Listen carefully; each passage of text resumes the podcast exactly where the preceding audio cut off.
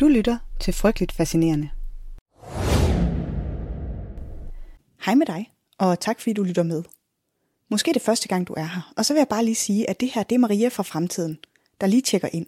Måske vil du opdage, at lyden her i de første afsnit er lidt dårlig. Al begyndelse er svær. Så hvis du kan lide indholdet, så hæng ved. Det bliver gradvist bedre, og fra afsnit tolv tretten stykker, der er det helt op til scratch. Det var bare lige det, jeg ville sige. Mystiske troldmænd, forsvundne prinsesser og grandiøs storhed.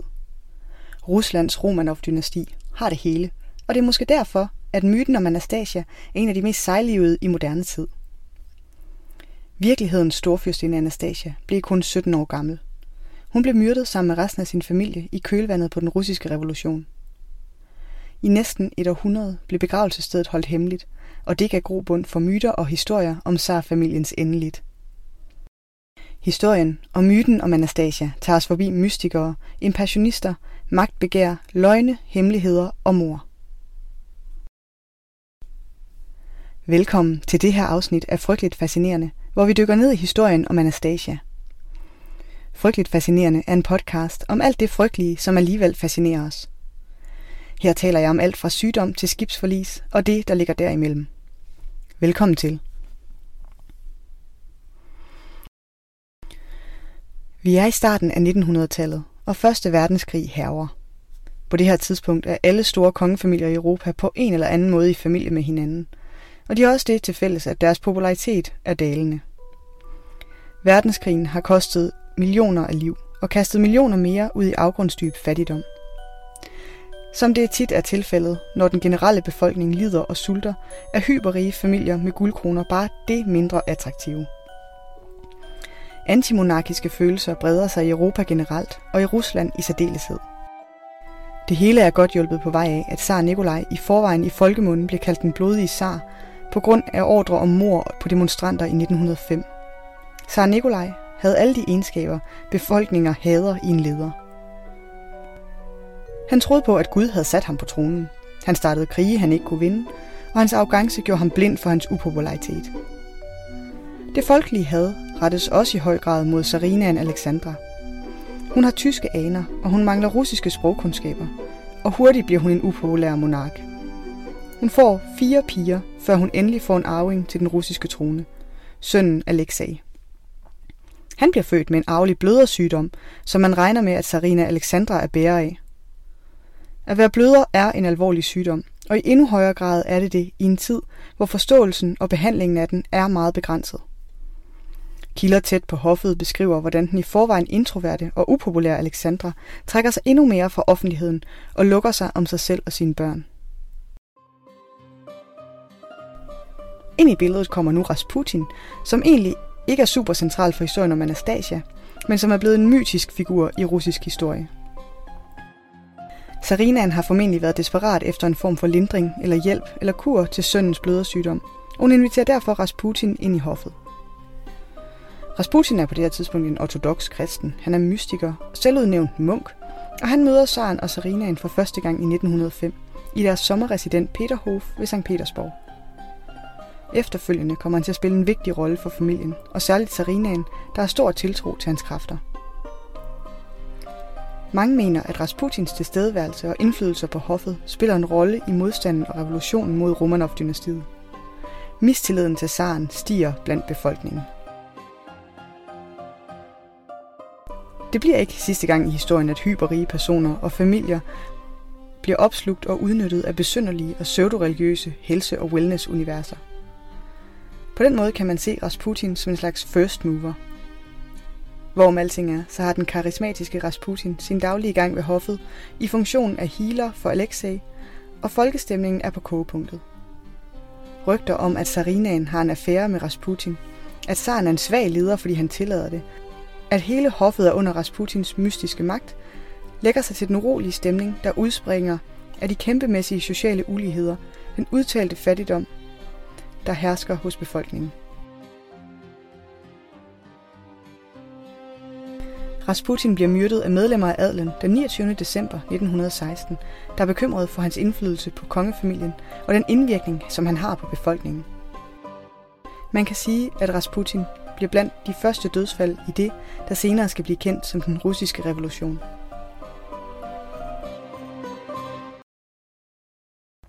Folkestemningen vender sig mod den herskende klasse. De forsøger at imødegå den forestående katastrofe ved at skille sig af med en upopulær indflydelse ved hoffet. Myten om Rasputin bliver næret af hans død. Medlemmer af adlen forgifter Rasputin med cyanid til en middag.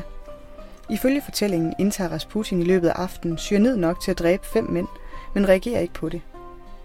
I afmagt skyder Felix Yusupov Rasputin, og hans medgerningsmænd tjekker efter puls og konstaterer, at der ikke er nogen.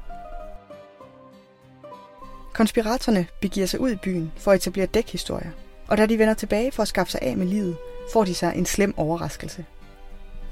Yusupov skriver i sit memoir, at en urolig fornemmelse får ham til at ruske Rasputin for at være sikker på, at han er død. Rasputins øjenlåg virer. Han slår øjnene op, og Yusupov stiger ind i det, han beskriver som grønne slangeøjne med et udtryk af diabolsk had. Rasputin angriber Yusupov og tager flugten ud gennem en sidedør, før Yusupov og de medsammensvorne indhenter ham og skyder ham igen, så han kollapser. Herefter ruller konspiratorerne Rasputin i tunge tæpper og kæder og smider ham i floden Neva. Da Rasputins lig bliver fundet, kan det konstateres, at der er vand i lungerne, og at dødsårsagen formentlig har været drukning eller underafkøling, og altså hverken skud eller gift.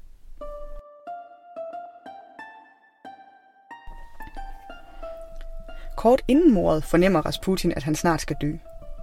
I begyndelsen af december nitten seksten sender han et profetisk brev til zaren. Her skriver han blandt andet, at hvis jeg bliver dræbt af almindelige mordere, har du intet at frygte for dine børn. De vil regere i flere hundrede år. Men hvis jeg bliver dræbt af adelen, din familie, vil ingen af dine børn leve længere end to år. Og hvis de lever, vil de tikke om døden, når de ser Ruslands undergang. I dagene efter Rasputins død lader det til, at planen har virket. Det bliver offentligt fejret i gaderne og i pressen. Yusupov beskriver, hvordan landet bliver grebet af håb for fremtiden, og flere avisartikler fra dengang beskriver, hvordan Rasputins død betød en overvindelse af ondskabens indflydelse på Rusland, og at den gyldne fremtid var i vente. Det viser sig dog hurtigt, at det aldrig var nok at skaffe Rasputin af vejen.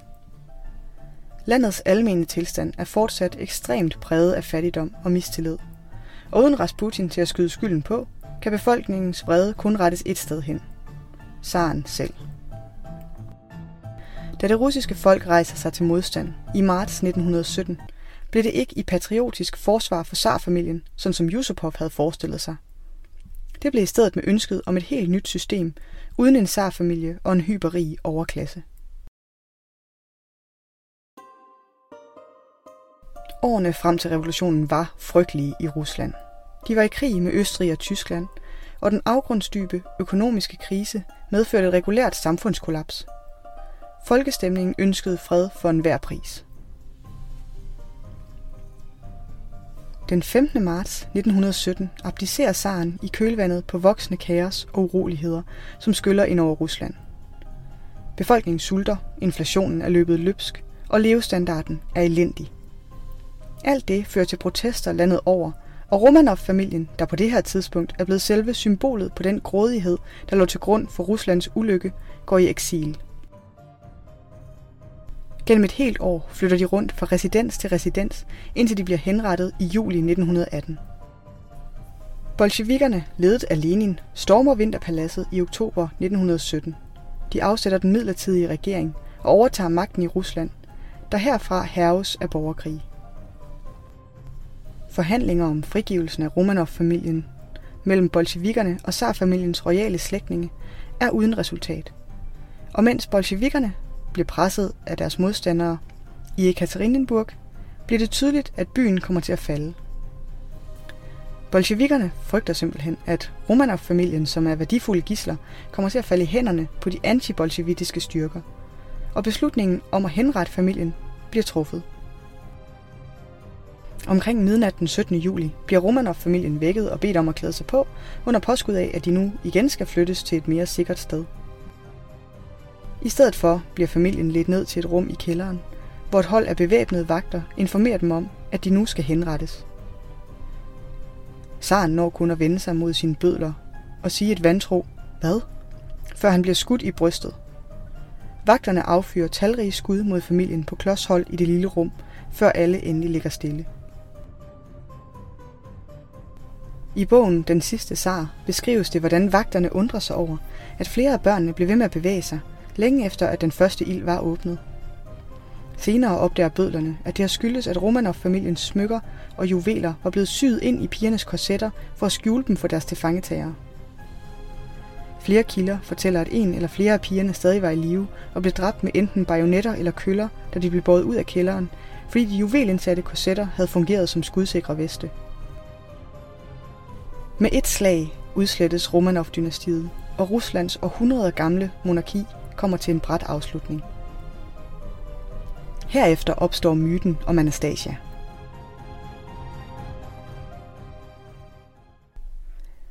I mange år holdes Romanov-familiens begravelsessted hemmeligt, af frygt for, at en formel gravplads og mindet om dem kan bidrage til uroligheder i et splittet Rusland. For alt i verden skulle Romanov-slægten ikke blive martyrer og symboler på en svunden storhedstid. Bolsjevikkernes officielle forklaring dengang var, at zaren var død, at zarinaen og Alexei fortsat var gidsler, og at de fire prinsesser var sat på et tog og ikke hørt fra siden. Da bolsjevikkerne endelig indrømmer, at de har dræbt hele familien, er det for sent. Myten og den offentlige fantasi har fået frit løb.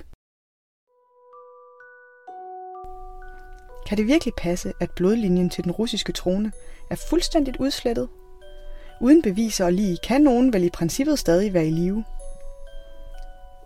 En Tatjana dukker op i England, en Alexei i Polen.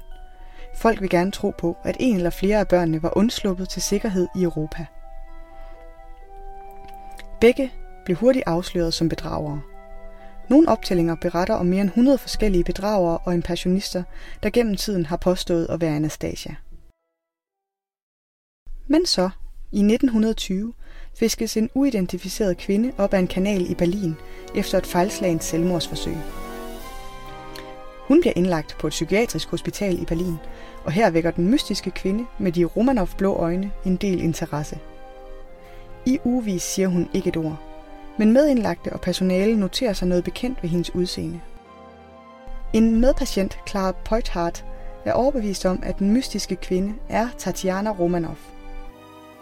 Efter hun bliver udskrevet, overbeviser Clara faktisk flere prominente eksilrussere om at besøge kvinden på det psykiatriske hospital.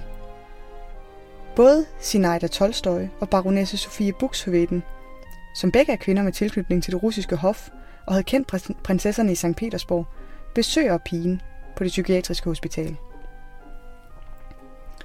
Baronessen konstaterer, at kvinden ikke er høj nok til at være Tatjana og forlader det psykiatriske hospital, overbevist om, at kvinden ikke er en Romanov.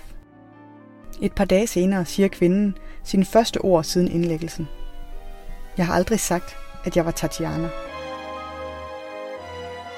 Og først efter flere uger indrømmer hun, at hun er storfyrstinde Anastasia Romanov. Hun fortæller, hvordan den vagt, der efter henrettelsen af hendes familie bar hende mod sin grav, opdagede, at hun ikke var død, men kun bevidstløs, og han havde smuglet hende væk. Hun flygtede med ham til Europa, og havde siden levet på flugt under jorden ved det falske navn Anna Andersson. Hun lignede virkelig Anastasia. Klare, blå Romanov-øjne, de rigtige ansigtstræk, og der var ingen beviser, der kunne bekræfte eller afvise hendes påstande. Medieverdenen gik amok. Det fristende tilfredsstillende i tanken om, at uskylden havde overlevet det brutale morforsøg, og at den unge prinsesse havde klaret sig på trods, nærede myten om Anastasia. Selv det poetisk ironiske i, at Anastasia betyder genopstandelse, bidrog til den kollektive fortryllelse. Kunne det virkelig være sandt, at en Romanov havde overlevet? Anna bliver mødt med ligedel genkendelse og beskyldninger om at være en lykkeridende polsk landarbejder. Flere prominente aristokrater anerkender faktisk Annas påstand, og hun får doneret kostbare malerier og møbler, som havde tilhørt Romanov-familien. Anna kæmper i årevis for at få anerkendt sin identitet som storfyrstinde Anastasia via det tyske retssystem. Hun er ikke så meget for at tale russisk, men hun fortæller gerne detaljerede anekdoter fra hoffet i Sankt Petersburg og grufulde fortællinger om henrettelsen af hendes familie og hendes egen mirakuløse overlevelse. Hendes royale familie var splittet. Flere af dem besøgte ofte Anna og svingede mellem tvivl og tro. Storfyrstinde Olga, Anastasias faster, der efter revolutionen i en periode boede i Danmark, var blandt dem, der for en tid troede på historien, indtil hun sluttede sig til den resterende Romanov-familie. Det var en grusom spøg. Masser af kvinder har hævdet at være Anastasia, men min brors datter blev dræbt ved Jekaterinburg. De blev alle dræbt. Myten får igen nyt liv i slutningen af halvfemserne, hvor moderne D N A-teknologi bruges til at fastslå, at brændte lig fundet i en massegrav i nitten halvfjerdserne er Romanov-familien. Det særligt interessante ved det fund er, at der mangler to lig i graven. Alexei og en af søstrene er ikke begravet sammen med resten af familien. Det giver igen teorier og myter om en overlevende Romanov luft under vingerne. Først i to tusind og syv findes en grav i nærheden af den oprindelige, og i den ligger Alexei og en søster, der formentlig er Maria. halvfems år efter henrettelsen, og med alle familiemedlemmer fundet og identificeret, kan Romanov-myten endelig lægges til ro. Det lykkedes aldrig for Anna at få sin royale identitet anerkendt ved den tyske ret, og hun dør i nitten fireogfirs i U S A. Mere end ti senere afslører en moderne D N A-analyse af vævsprøver taget fra Anna, mens hun stadig var i live, at hun har nul procent Romanov-D N A. Bemærkelsesværdigt lidt fokus ligger på den virkelige Anastasia, men i historiske kilder beskrives hun som nysgerrig, energisk og lidt af en spilopmager. Det er måske i virkeligheden bare fordi myten om hende er blevet så stærk og har så stor en tiltrækningskraft, at den virkelige historie blegner lidt ved siden af. Men hvis man interesserer sig for den sande historie om Anastasia, kan jeg anbefale Helen Rappaports bog Four Sisters, som med stor omhyggelighed beskriver Romanov-døtrenes liv, baseret på deres egne breve og dagbøger.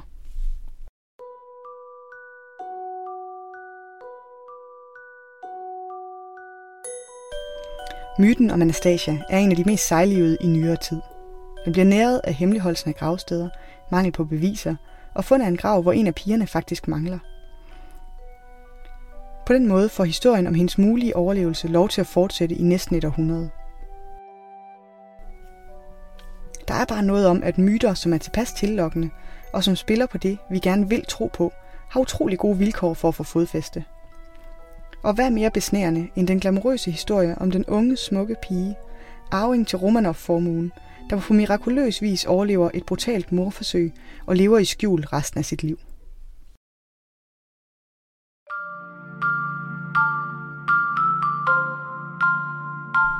Det var tredje afsnit af Frygteligt Fascinerende.